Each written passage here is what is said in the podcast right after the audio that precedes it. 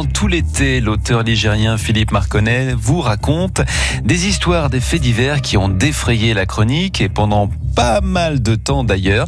Des histoires, alors quelquefois normales, mais parfois on frôle quand même le paranormal. Et en plus, ça s'est peut-être passé tout près de chez vous. Et voilà une histoire qui a de quoi faire dresser les poils de vos avant-bras. Madame Jolie était formelle. Le fantôme, je l'ai vu comme je vous vois, tout blanc et très grand. Il courait comme un lapin. En effet, depuis le début du mois de juillet de cette année 1966, un fantôme hantait la vallée du Janon, aux abords du quartier de Terre-Noire. Et la rumeur allait bon train, colportée et déformée, comme toute bonne rumeur. Et comme tous les fantômes, il apparaissait lorsque la nuit était tombée, surtout vers le stade et également de l'autre côté de la rivière. Comme les personnes à qui elle racontait ce qu'elle avait vu rester un tantinet dubitative, Mais qu'est-ce que vous avez vu? limite moqueuse, Nous sommes à la veille de l'apocalypse. elle leur donnait rendez-vous pour aller observer eux-mêmes ce fantôme qui sortait d'ailleurs à heure fixe.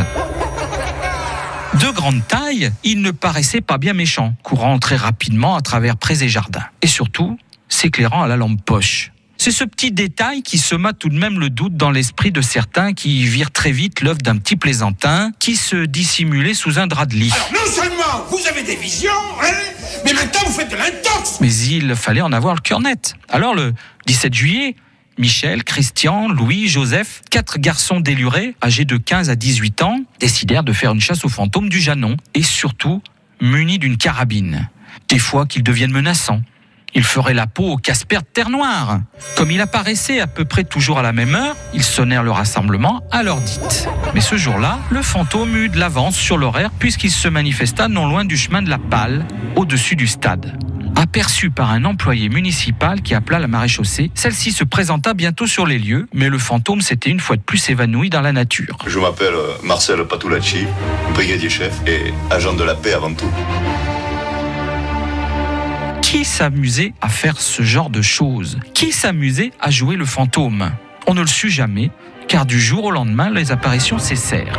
Sentant l'étau se resserrer et voyant des fusils pointés sur lui, il avait préféré jeter l'éponge avant de se retrouver dans de beaux draps, voire transformé pour de bon en vrai fantôme. Et vous pouvez retrouver le récit complet de ces faits divers, pas comme les autres, dans l'ouvrage de Philippe Marconnet, l'auteur ligérien, qui est disponible dans toutes les bonnes librairies ligériennes. Un siècle de faits divers dans le département de la Loire. C'est aux éditions Brochet.